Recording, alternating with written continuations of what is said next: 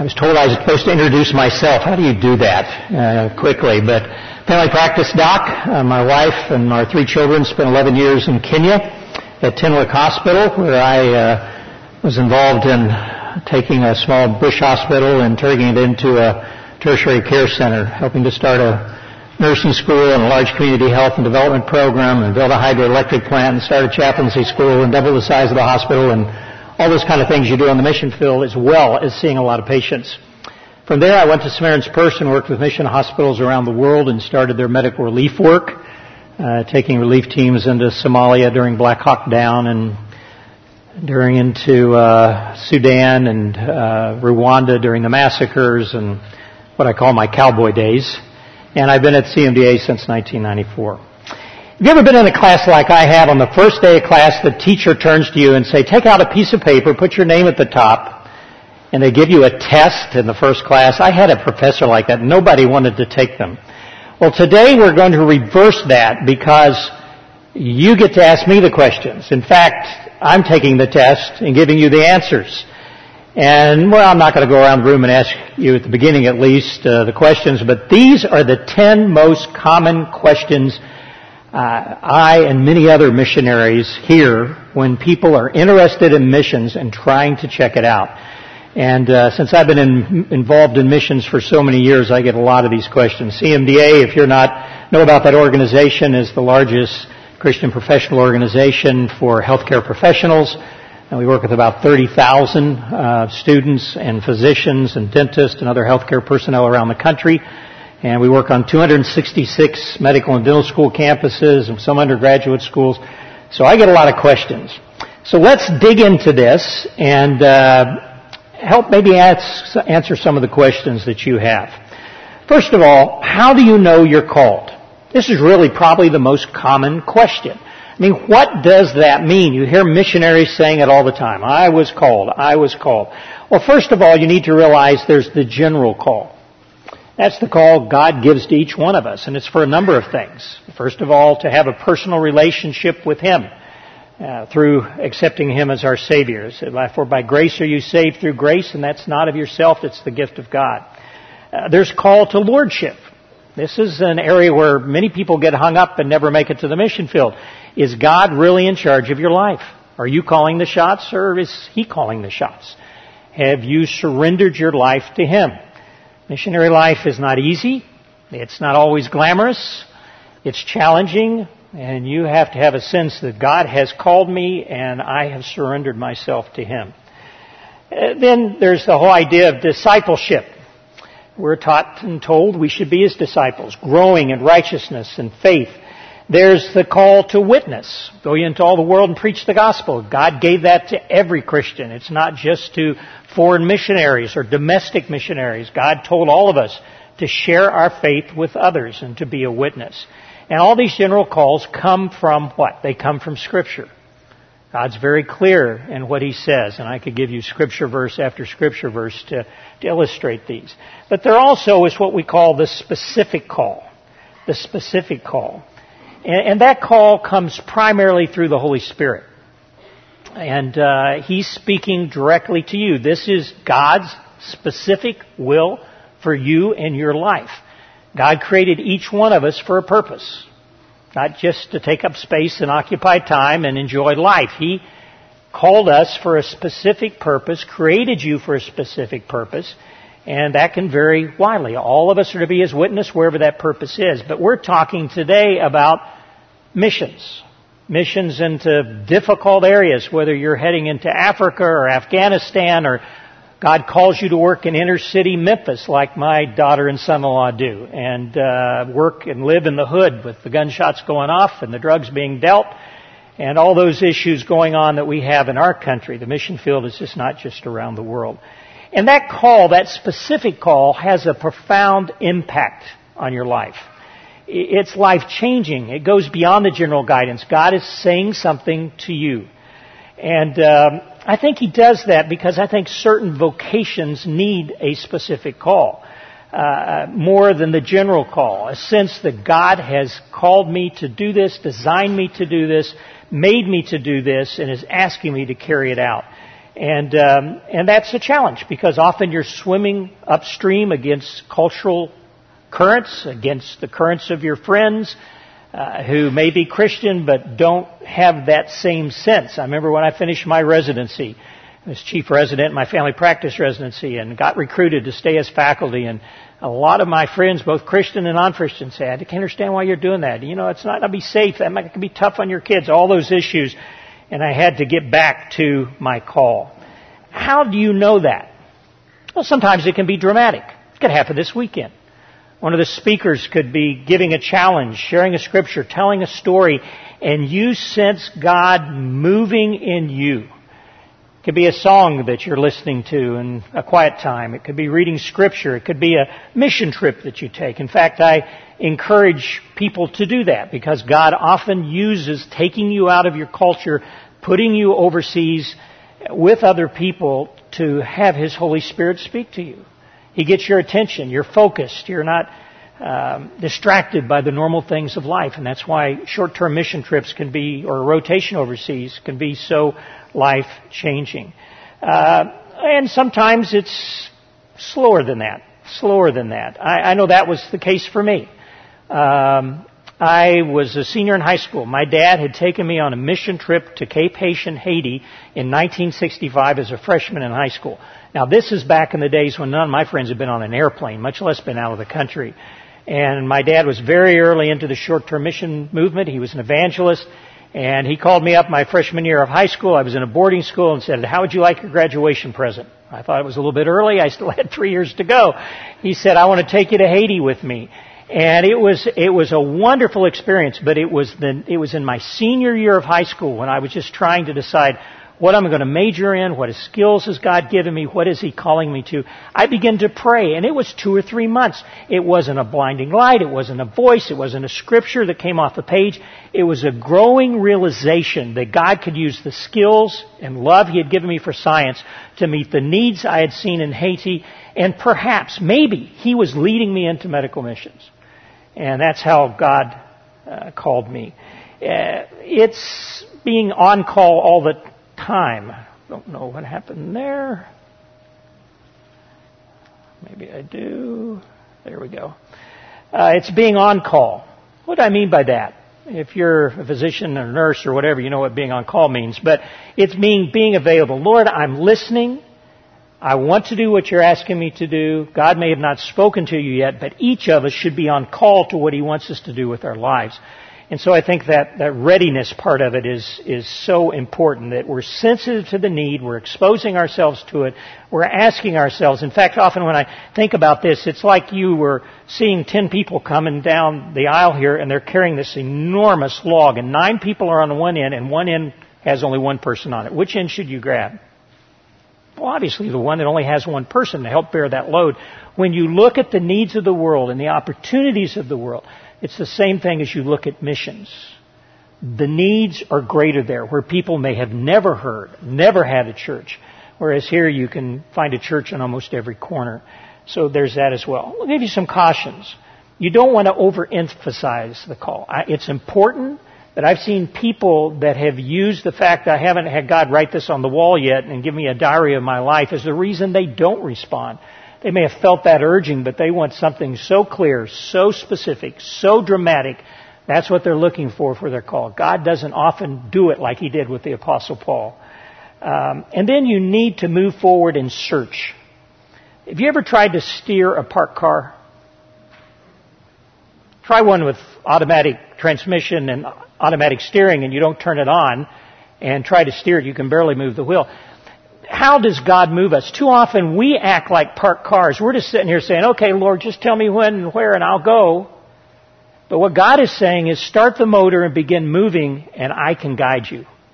Start knocking on those doors, looking for those opportunities, trying to sense, go to mission meetings like you are this weekend, go overseas, meet missionaries, read biographies, and let God steer you as you do that, and then act on the light that you have. And as you do that, God will give you a clearness of call. Where should I serve? It's a very common question. I mean, how do I know? I, I sense God may want me to go somewhere, uh, you know, maybe domestically, maybe overseas, but where? Well, I can tell you, I can't tell you where, but I can tell you where the greatest needs are.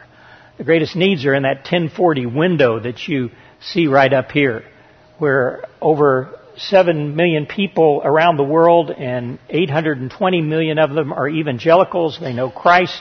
There's 2.84 billion people who are unreached. They've never heard the gospel. There's 6,900 and some people groups that have never heard the gospel, people that have a common language and culture. And most of those are in that 1040 window right there.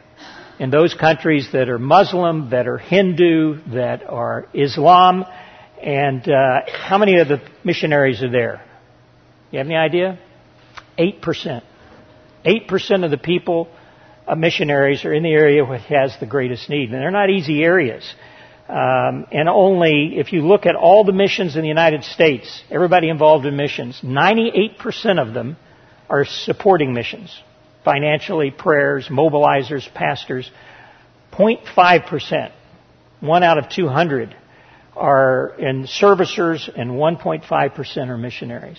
And the greatest need is in this area. This is where we, you know, what's the Bible say? It says when everyone has heard the gospel, we've accomplished the Great Commission. That doesn't mean everybody's accepted it, but every people group has heard it.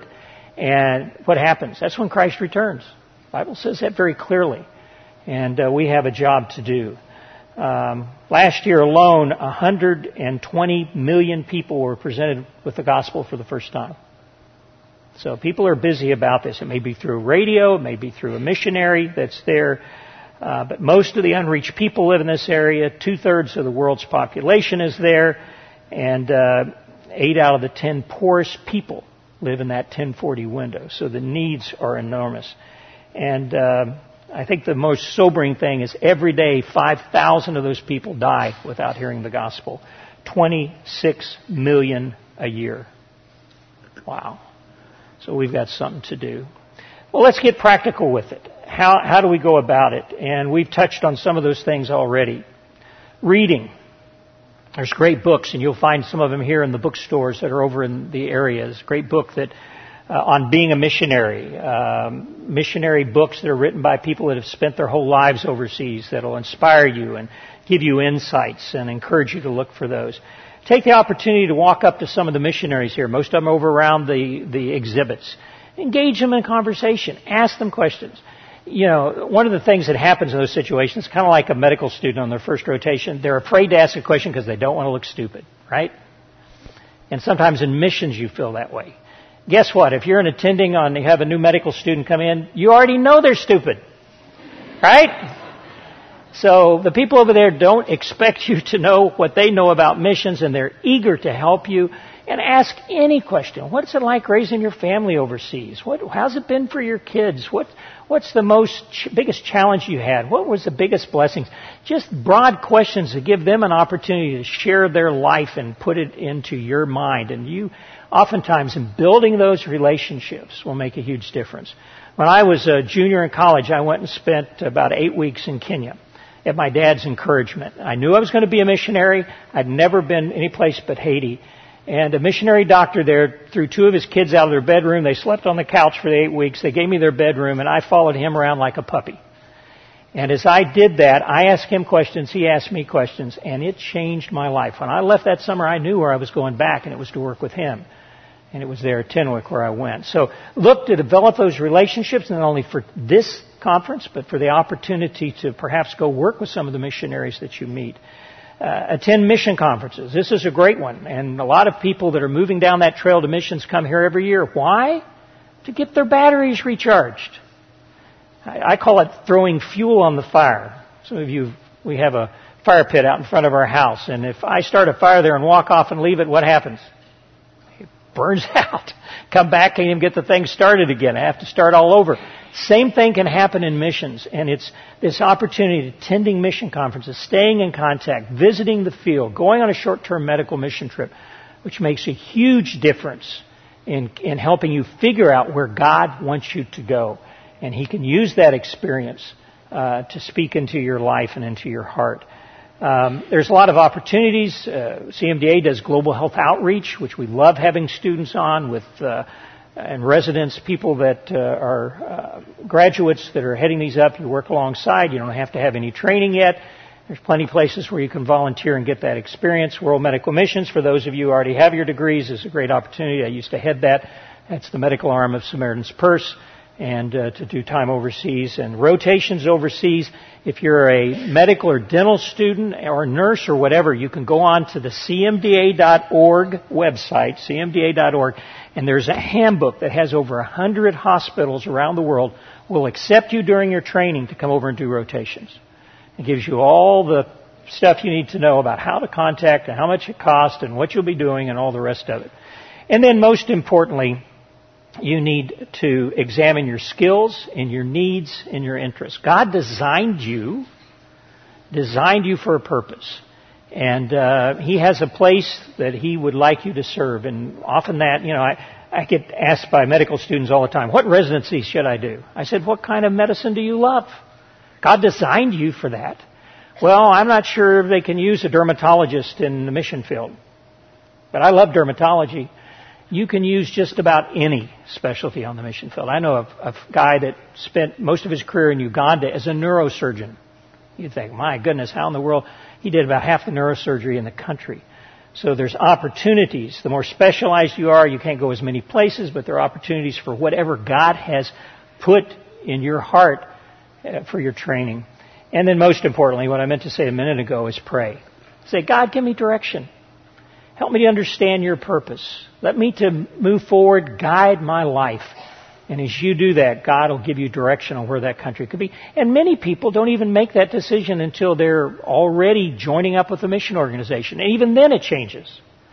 If you had asked me when I went to the mission field if I'd be doing what I'm doing today, I'd say, absolutely not. What are you thinking? Now looking back, I can see so clearly how God was preparing me to influence and have more influence in missions than I ever imagined I would as a, missionary on the field. So God may change course. I know uh, Dave Thompson would tell you if you read his book on call, it's a wonderful book. He knew, he and his wife both knew an Asian language. They were raised there as missionary kids. They were getting ready to go, and at the last minute, the the uh, killing fields broke out. They couldn't go into that country, and he ended up in West Africa learning a different language, learning French. So sometimes God will change it even dramatically. The bottom line is you follow Him and He'll guide your paths. How do I pick a mission agency? Boy, that's a big question, isn't it? Maybe you're not to that point yet, but someday you will be, and I get asked this a lot.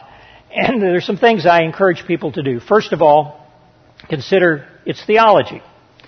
Now, there's a lot of interdenominational groups, but there's a lot of groups that are not interdenominational. And they may be Calvinists, or they may be Wesleyan Arminian, or they may be whatever. and so they may, you may not be compatible with their theology, what you come out of, or that may not be an issue for them, and it's no problem, but uh, it's something you need to look at. What's its focus? What part of the world does it work in? What country are you feeling called to? Do they actually work there? Do you feel called to unreached people? Are they doing work among the unreached? Or do they just have established facilities that they're staffing? Uh, that'll give you some guidance, understanding its focus. What's their strategy? What type of outreaches do they have? Uh, are you going to be the first healthcare person they've ever had as a missionary? You're going to be a pioneer if you do that because there's nothing you'll be joining. Uh, are they involved in church planning or training or medical or radio or printing or maybe all the above? And maybe they do a lot of different things. But you want to understand their strategy and how you'll fit in. Uh, maybe they have uh, uh, how evangelistic is it? And uh, I always thought about that when I was looking at mission agencies because my heart was for evangelism. We can help people feel better and feel great on their way to hell if we're not really concerned about evangelism. And so I want to make sure I had an organization that had a strong evangelistic record. Uh, what's their experience? Bottom line is, do they know what they're doing? uh, what's their track record? I'm, I'm, I'm, it's like getting married. I'm, I'm, I'm merging my life with your organization and my family. And uh, I want to make sure that uh, you know what you're doing. There's organizations that are old and stodgy, and there's some that are old and continually relevant and cutting edge. Uh, there's new organizations that are trying new strategies that haven't been tried in the past and new approaches, and that might be attractive to you. Um, but look at their experience and uh, and their record of success. Are they being effective in ministry? and how would you fit into it? How are they supported? There are basically two types of mission organizations. There are those that are denominational and they actually cover all your expenses. Uh, one of my children is out with the IMB, Southern Baptist, and good organization, and they didn't have to raise support. We went out with a faith-based organization. We raised our support. And we'll talk about raising support here later on as another question because that often scares people. And I, th- I think there's a, advantages and disadvantages to both. But the, the second group is called a faith mission. You, by faith, are raising support under their guidelines uh, to support your family and your ministry. Uh, what's its success? Are people coming to Christ, being discipled, leadership being developed? Or are they good at indigenization? Are they reining up national leaders? Is the church growing? Now, you're not going to find a perfect mission organization. Let me clue you in. There's going to be, every organization is going to have its strengths and weaknesses. But you want to understand those before you get into it. Maybe you're going to be the solution to some of this, the issues they're dealing with. Uh, what's its management like? I would basically put it into two categories, or this probably should be broader than that. There's kind of a top-down or a bottoms-up approach in most mission agencies. Um, top-down approach means here we, we are very structured. Here's how we do things. It's here's what you're supposed to do. Here's what we're going to give you to do it with. Now you go get it get it done and let us know about it. And then there's kind of the bottom-up approach, which was the organization as I was with, where they gave us a lot of flexibility on the field to set our own goals and objectives and, and to grow. I like that because I, I, I was a leader and I wanted to be able to grab onto a problem and do something about it without saying, Mother, may I every time. Uh, not one better or one bad, it's just how you are and what you'll fit into and um, it can make a, a, big difference. My my sister and brother-in-law went out with a mission organization, and uh, they were a faith-based organization. I remember one of the complaints I heard very early from them. They raised all their their support, and at the end of the fiscal year, if you had any money left in your account, the mission just swept it all into the general coffer. That really stuck in the craw. I'd had a hard time with a mission organization like that. I think they've changed their policy now, but that was kind of how they, they funded the administration is they kind of had this sweep where they swept everybody in. So it was kind of top down. And then what's the culture? Every mission organization has a different culture. The best way to really understand it is to go spend some time on the field with some of those missionaries. And when you do that, you'll get a real idea of what the culture is. And uh, it varies among mission organizations, and it's not that one's bad and one's good. It's what culture fits with you, and um, and how how are how are they focused in that. And as uh, medicalmissions.com has over 800 um, mission organizations listed there. There's ways you can go in and search and see what they're doing and how they're doing it and where their focuses are and where they're working and all those type of things. So the days where you had to go try to figure out 800 organizations on your own, you can filter things down pretty quickly. So if you're not right below us here is where you can register, get on medicalmissions.com, uh, put in a profile of what you're interested in, your background, your education, what part of the world, and they will help you narrow all this down to a manageable number of groups. Because if you start with a blank slate, you can be overwhelmed pretty quickly. Question number four, how do I prepare? How do I prepare? And the questions I get in healthcare is, you know, I of course deal with a lot of medical students and they're all concerned that they're not going to be able to treat some weird tropical disease when they get over there. Let me first, and for nurses, I don't care what your, what your uh, area of uh, expertise is, let me just say this about it. You know how to learn. You know how to learn. You've been learning. You're learning every day now if you're in training. And what you need to understand is you can learn what you need to know. You, I tell um, medical students going into residency, I'll say, you could go to every residency you can imagine, and you will not be prepared for missionary medicine. Period. I'm not trying to discourage you. I'm just telling facts of life. I went to an excellent residency, and in the first few days I was there, I was doing things I'd never seen before, never trained to do. Come to my lecture on um, playing God and other ethical issues in missionary medicine, we talk about a lot of that and tell a lot of stories about it. Because you cannot be fully prepared. There's no residency that will actually prepare you, no nursing school, no PT program, but you know how to learn, you're good at what you do, and you learn what you need to know when you get there. Um, you know, let me give some general things speaking to those of you that are in medical school uh, the more specialized you are, and I said this kind of already, the more specialized you are with the specialty, the fewer places you will have to go. Okay, you're not going to be going to a bush hospital to, you know, as a highly specialized doctor. You'll be going to a larger hospital that's multi-specialty, and that's fine, but you just limit the number. The more general you are in family practice or general surgery or things like that, the more, the wider the train is. So if you have a desire to be a pioneer, go out and do it all, create it all, start a hospital, start from scratch, you're going to probably want a primary care specialty. Nurses.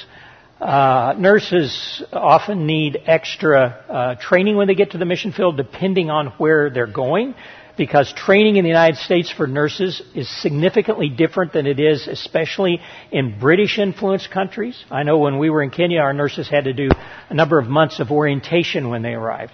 Uh, our nurses could run an ICU and, and, you know, see 16 monitors at once and pick out the abnormal rhythm. And whereas the nurses in Kenya that were being trained there where hospital nurses, midwives could diagnose and treat and run a clinic. Nothing like that happens here in one thing.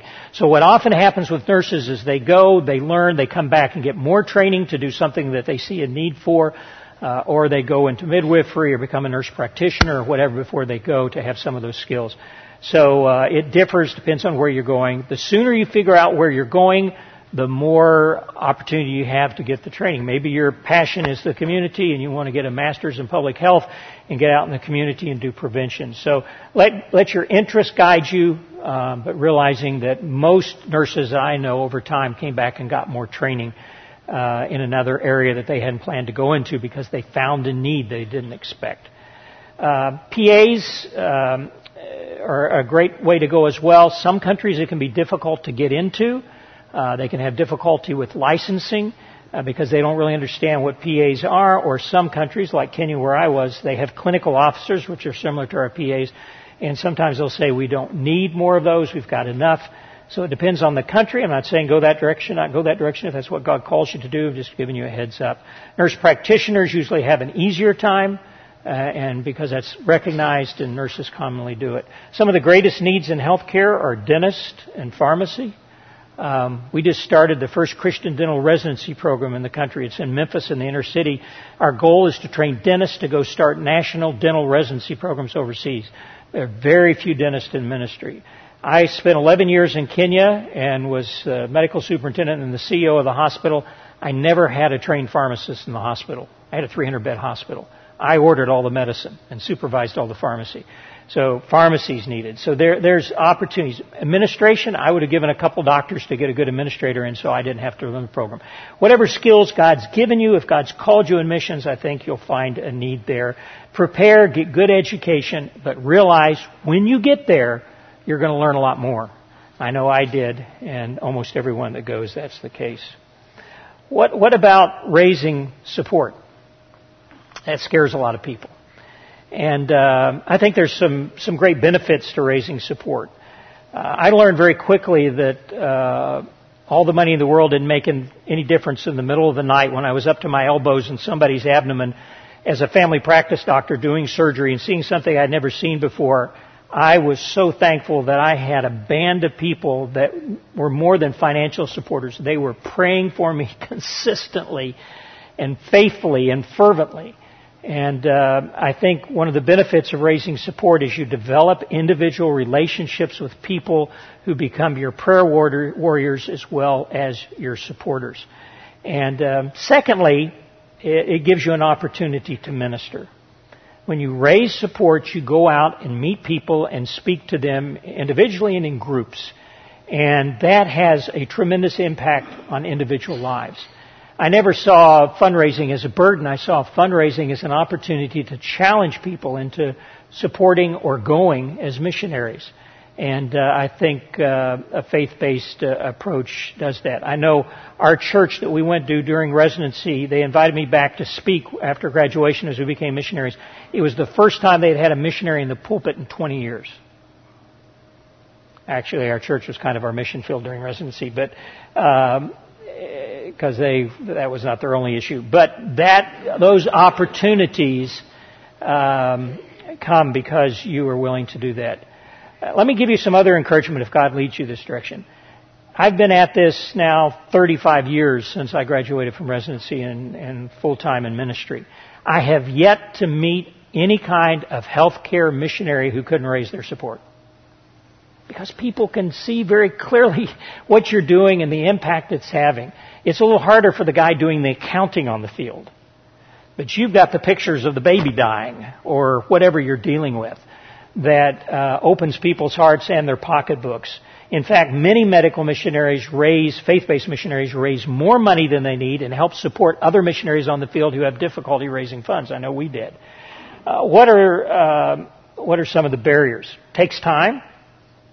Takes time to raise support. It can be uh, nine months, a year, or even longer. Uh, there's your personal fear. I don't know how to do public speaking. I lack knowledge. How do you ask people for money? Uh, I won't get into all that. We have CMDA now is training new medical missionaries. So if you end up with appointment from an agency, it's becoming more and more common. You'll be spending some time with us. We trained 100, over 100 new missionaries last year. And one of the sessions is how to raise money and how to do that successfully. And, um, you know, I always approached it as I'm giving you an opportunity. In fact, here's how I would do it. And whatever I was saying, I would kind of incorporate into it and say, do you believe in good investing? I do. I mean, you know, start, plan a little bit for retirement, 403b. I don't know what you have, but I, you probably believe in good investing. I do. In fact, uh, well, I've got some kind of investments you may not have. I've got some investments in Spain. Man, are they hot? We're getting some great dividends. I've got some in Nicaragua. I've got some in uh, in Tanzania. And they're kind of looking at me and thinking, "What are you investing in in Tanzania?" I said, oh, uh, the, the dividends are out of this world.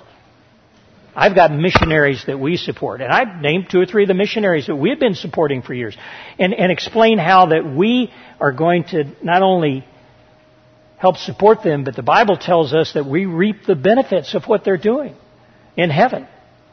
And then say, maybe you'd like to do something like that. Maybe you would like to have a missionary that was yours. Somebody who was there ministering that you were praying for and supporting and became your missionary. And we would love to be your missionary. And if you'd like to just grab this card, let me pass it right down the aisle and you could sign up and we'd be happy to talk to you afterwards. This is a faith promise. If God doesn't provide, don't you worry about it. God will take care of our needs.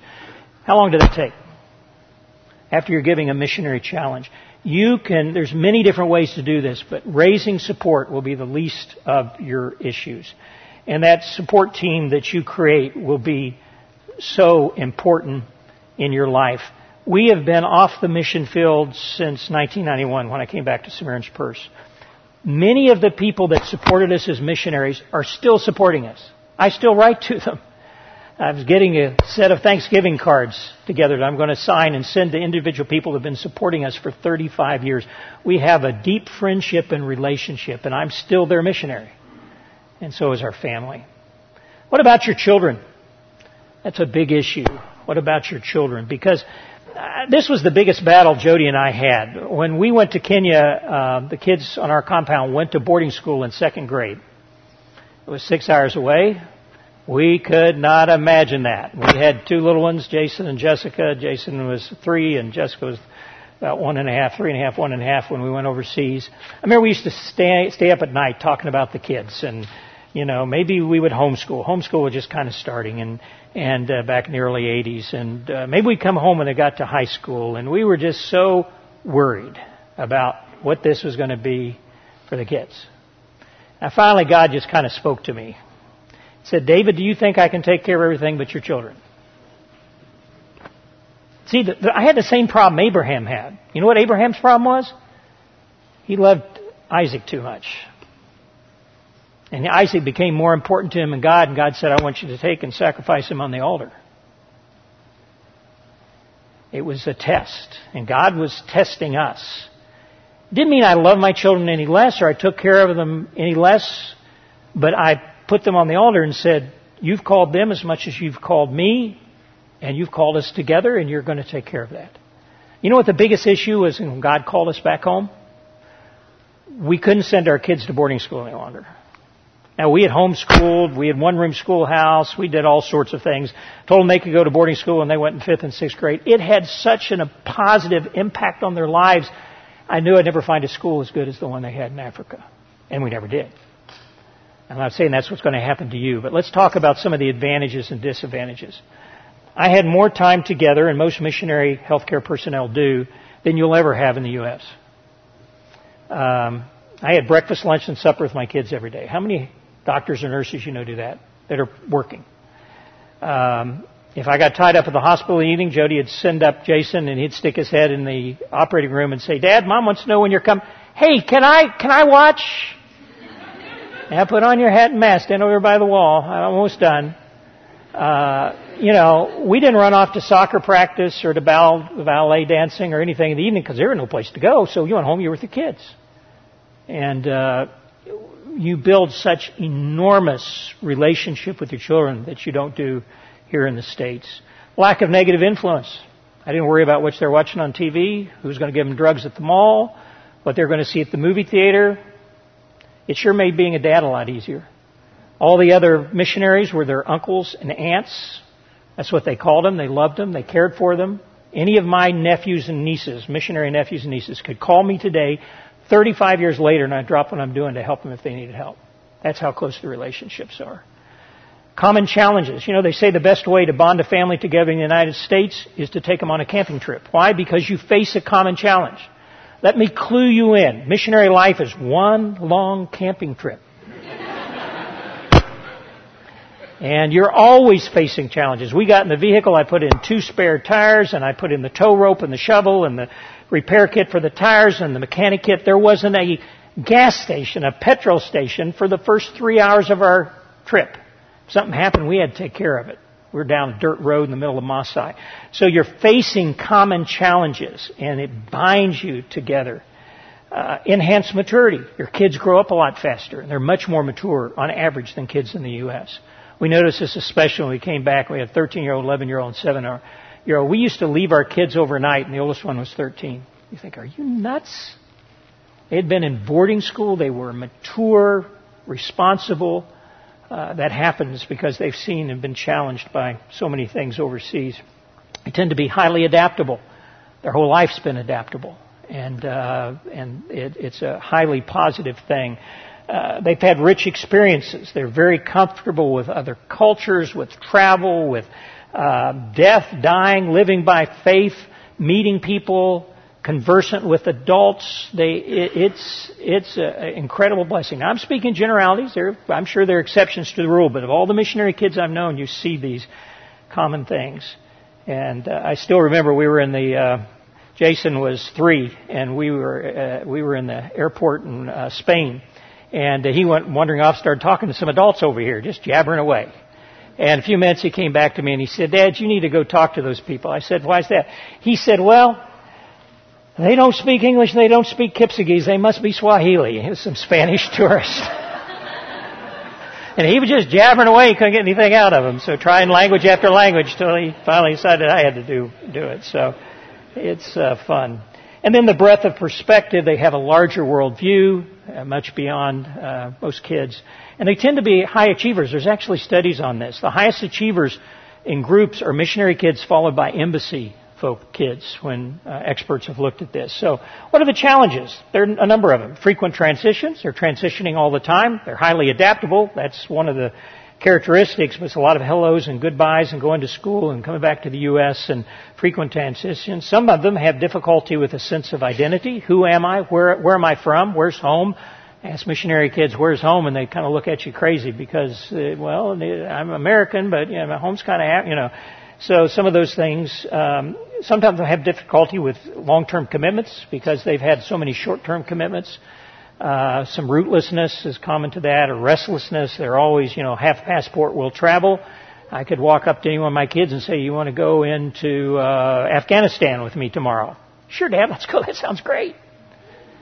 Where's, where's my pa- oh my passport's in my back pocket where I normally keep it. You know, that's kind of where they are. Uh, missionary kids are that way. They're they're willing to move on.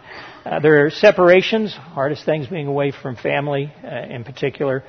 Uh, the positives far outweigh the negative, and there are great resources out there now on raising third culture kids. They're not really all that uh, American, and they're not really all the home uh, country where they've been raised.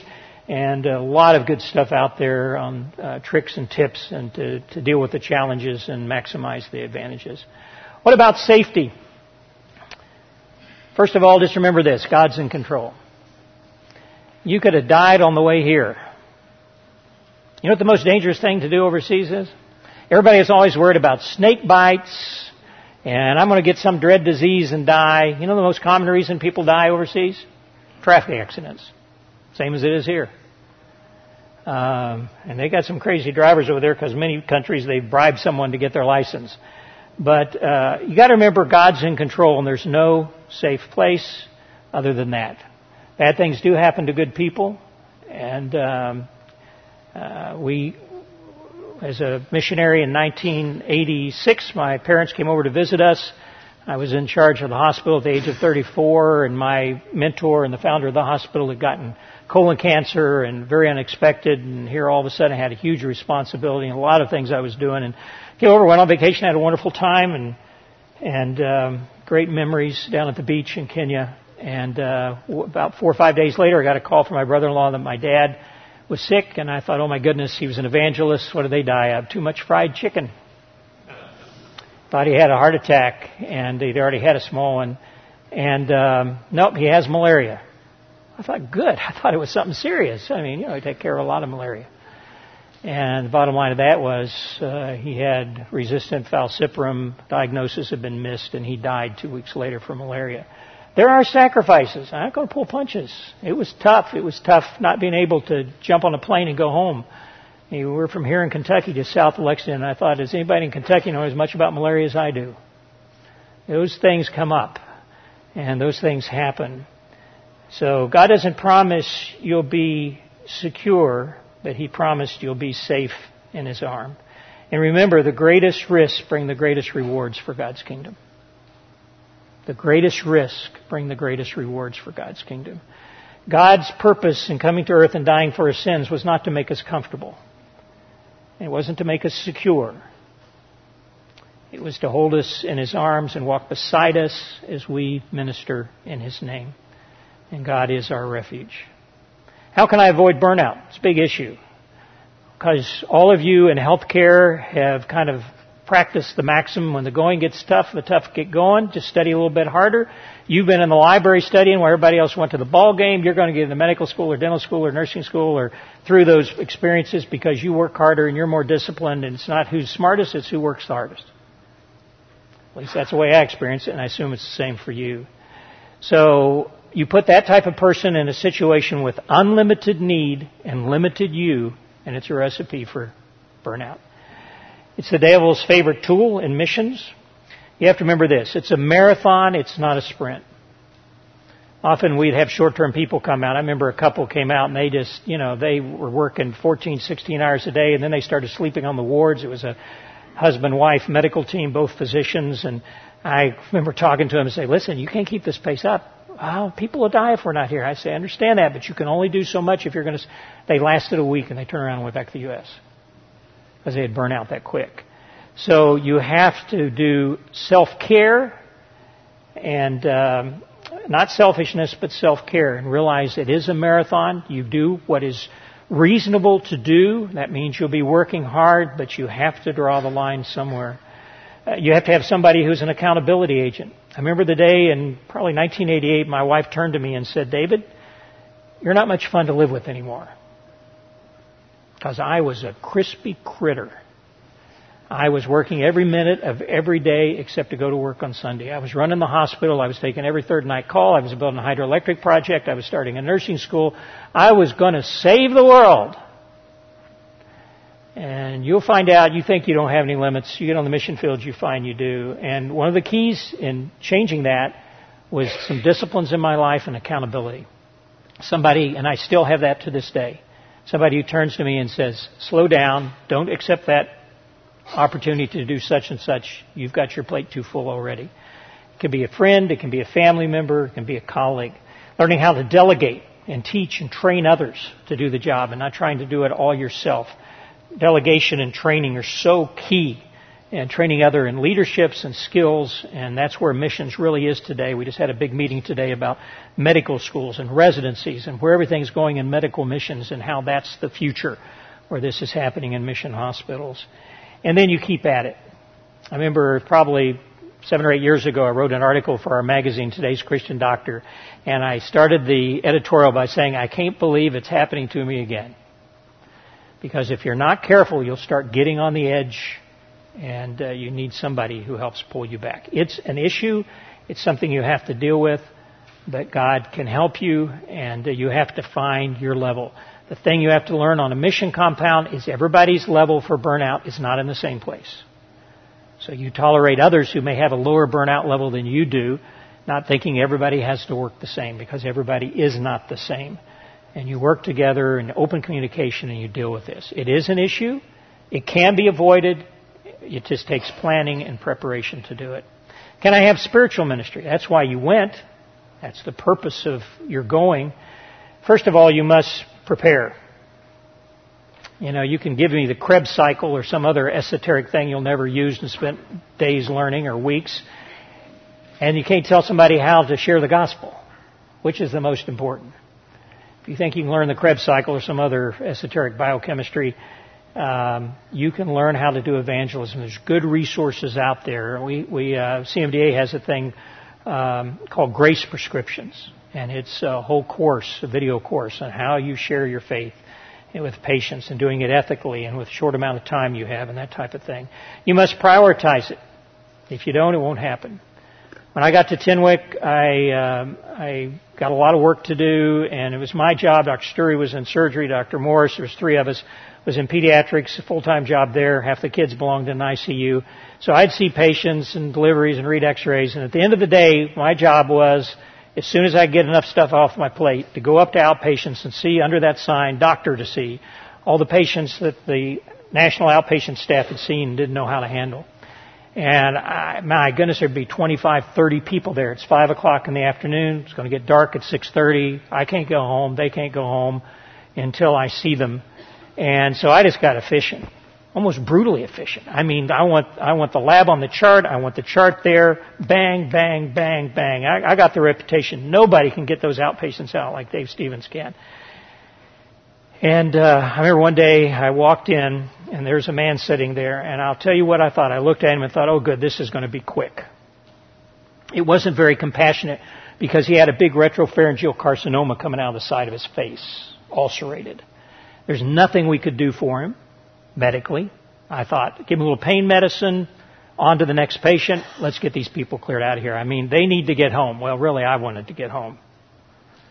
And God just kind of grabbed me by the nape of the neck and just shook me. This was about six months into my mission career after we got out of language school. He said, Why did I bring you halfway around the world? Just to take care of people's physical needs? I sat down and speaking to him in local language, uh, after examining him, I said, this, this is going to finish you. His name was Araptoet. I still remember it. I said, I'm so sorry to tell you this is going to finish you. I used the euphemism we used in the local language. He looked at me with great dignity, white hair, elderly man. He says, uh, I, I know Bwana. I know. He said, the only reason I came is my son insisted. He said we had to walk two days to get here. I thought he walked two days to get here, and I'm thinking I'm good. I only have to spend a minute or two with him.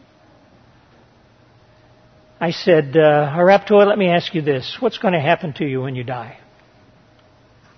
Shrugged his shoulders. You know, you know our ways, Dr. My oldest son will bury me. That's his job, to bury the father on our shamba, on our plot. I said, that's not what I mean. What's going to happen to your soul, your inner being? He said, I don't know. I don't know. I said, Have you ever heard the story of the gospel? He said, No. Lived in a very remote area. And over the next few minutes, probably very well, I explained the plan of salvation to him. And I looked at him and I, I said, I said, Would you like to accept Christ right now? And he looked me in the eye and he smiled and he said, Of course. In the midst of that busy outpatient area, I got down on my knees by the examining bed and led him to Christ. Called the chaplain and got him found a church that was somewhere near, got him some resources, got him a Bible, said goodbye to him, and I never saw him again. Gave him some pain medicine. But someday I'm going to. I don't remember any other patient I saw that day, but I remember him, and I'm going to look him up when I get to heaven. The thing you will value the most is the spiritual ministry you have. The patients will blur. You can't do it all. You need to train others. You need to help them, have them understand. Set up a chaplaincy system, make sure there's services on the wards and a chapel and maternity and OB and isolation and the outpatient area.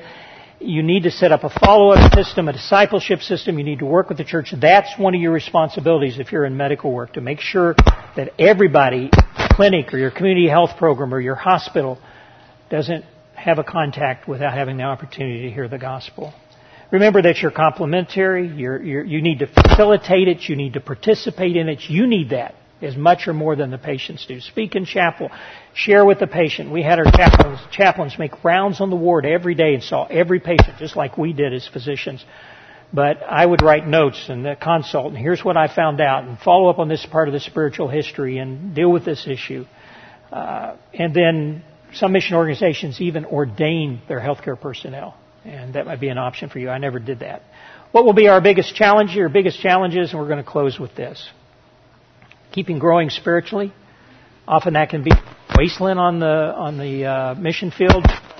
We went to the local national church, and we had a wonderful national pastor, but his training level was so low that uh, we learned to listen. I'm sorry, folks. I don't know what's doing this. Um, we had to learn that we had to get tapes, or now it'd be MP3 files, things from home that we understand and grow spiritually. We had our own Bible study group with some of our senior staff and other things that helped us grow.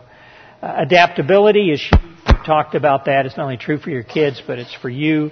Uh, we moved. We finally built a house uh, a number of years ago. We moved in. Jody and I counted. We'd moved 22 times to that point from the time we got married uh, till then. A lot of moves for deputation, moves on the mission field, all that type of thing. Other missionaries are a challenge. Uh, you don't get to pick your friends. Did you know that when you're a missionary? The mission picks them for you. And um, and you're living in this pressure cooker, and you're so interdependent. You worship together, you work together, you vacation together, and sometimes people get on your nerves. And uh, learning how to deal with other people and, and resolve conflict is so important. And so, uh, some of the things we train in new medical missionary training, I won't go into it here. Separation from family, it's gotten better than it used to be. My daughter and son-in-law are in North Africa in a very unreached country. And every once in a while we can get through to them on FaceTime, either visual or audio, and see the grandkids. I remember when we went, it was two weeks for a letter one way and two weeks back. Things have improved in many countries, uh, but separation is still the hardest thing. And then medicine is only part of the equation, and uh, I learned that very quickly. Went out well trained as a doctor, learned a lot more there, but the things that make you effective as a medical missionary are not your medical training. It's your ability to deal with all the other things you haven't learned how to deal with.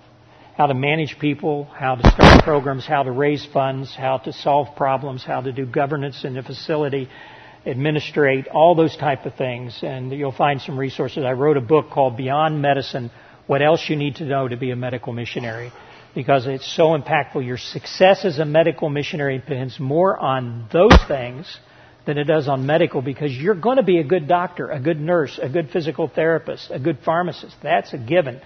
But it's those things that you haven't learned how to do that make it so difficult. We've got about five minutes for questions, and I'll be available afterwards. What questions would someone have? I'm sorry, we covered a lot very quickly, and we can call this the crack snap, snapple pop session. So, questions, comments?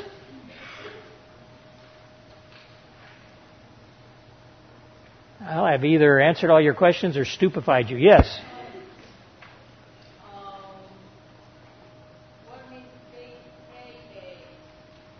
Part. Mm-hmm. How do you prepare with your medical training? So.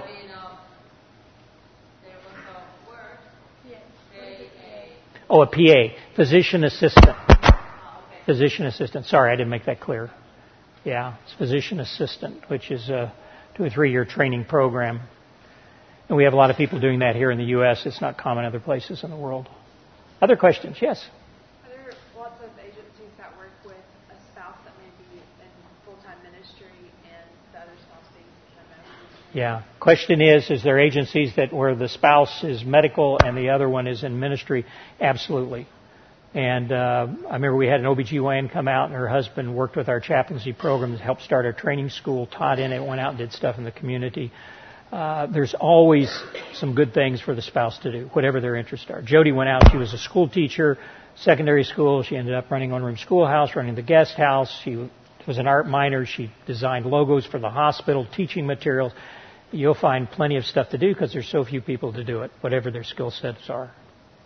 One more. Yes. What kind of interaction did you have, what kind of support did you have from local government agencies or other Yeah. It varies country by country, and I've dealt with a lot of it in, in different countries. Um, and yeah, sorry. What support do we have from local government agencies? I don't think there's a generality. Uh, I think more back in our day, we were so far out in the bush, it was kind of like, okay, I'm glad you guys are out there and weren't very involved. It's changed a lot now. The roads are better. Government's involved. Government's got more facilities around the mission hospital than it used to. Uh, so it differs. And the involvement now is much more than it was when I was there because I'm still in touch with those missionaries. Did you get pushback for the uh, Christian context? Depends on the country as well, but I believe medical missions is the key to completing the Great Commission. Because you go in as a business person or whatever trying to get in these difficult access countries, sooner or later they find you out and they throw you out. But most times they will not throw the healthcare people out because they need them so badly. And, uh, and they'll know what you're doing, but they'll put up with it. Uh, and we've seen this again and again. That's not absolute true. Some missionaries have been thrown out, but it's much more prevalent as you get to stay. Thank you all for coming. We're finished. Fill out your uh, evaluations. Give me a grade. and I'll get over it. Thank you.